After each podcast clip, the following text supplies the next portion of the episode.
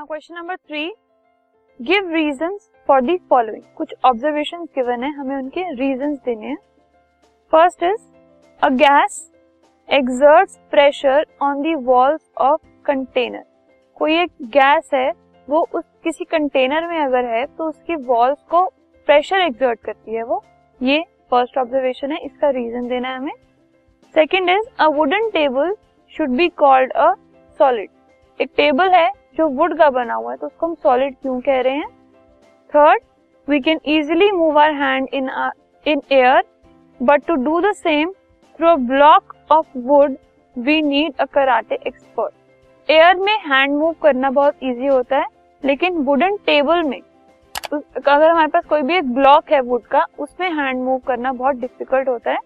ये हमें बताना है, क्यों? तो सबसे पहले a gas exert pressure on the walls of the container कि अगर कोई एक गैस है, वो किसी कंटेनर की वॉल्स पे प्रेशर क्यों देती है?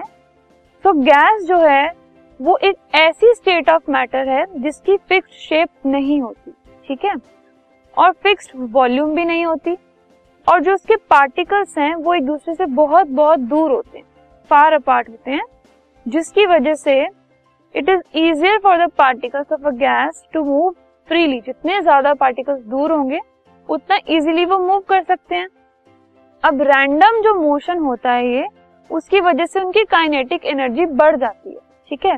वो ज़्यादा मूव करते हैं, ज़्यादा काइनेटिक एनर्जी होती है और जो भी कंटेनर है, उसकी शेप और वॉल्यूम वो ले लेते हैं और इसी वजह से, उनकी इस मूवमेंट की वजह से जो कंटेनर है, उस पर प्रेशर एग्जर्ट होता है।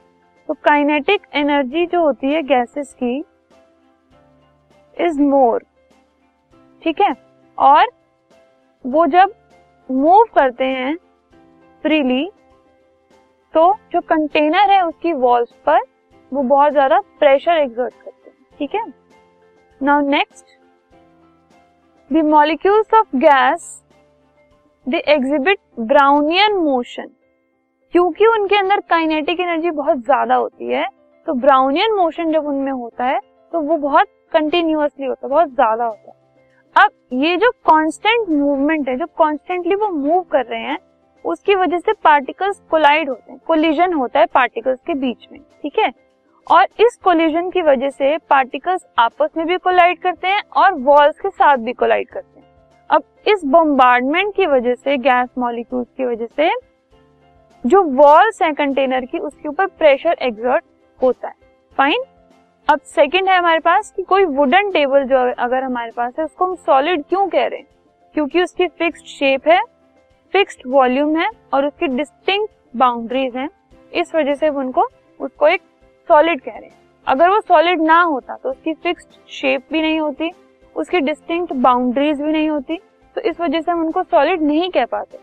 लेकिन वुडन टेबल वो एक सॉलिड है क्योंकि उसकी फिक्स्ड शेप है फिक्स्ड वॉल्यूम है distinct boundary next next question था कि अगर एयर के अंदर से हमें अगर अपना हैंड मूव करना हो तो वो बहुत इजीली हो जाता है, लेकिन ब्लॉक ऑफ़ वुड में वो इजीली नहीं हो पाता. तो व्हाट इज़ द रीजन अगर हम गैसेस की बात कर रहे हैं या फिर एयर की बात कर रहे हैं, जो स्पेसिस है उनके बीच में, वो बहुत ज़्यादा होते हैं. They are larger than that of solid air और वुड का कंपैरिजन हो। Air is a gas wood is a solid air में जो स्पेसेस हैं, वो वुड के कंपैरिजन में ज़्यादा होते हैं लार्ज स्पेसेस होते हैं, जिसकी वजह से it is easier for us to move our hand in air and not in a solid block of wood spaces ज़्यादा होने की वजह से हम इजिली अपना हैंड मूव कर पाते हैं एयर में, लेकिन सॉलिड जो वुडन ब्लॉक है, उसके स्पेसेस पार्टिकल्स के कम होते हैं, इसलिए हम उनके अंदर अपना हैंड इजिली मूव नहीं कर पाते।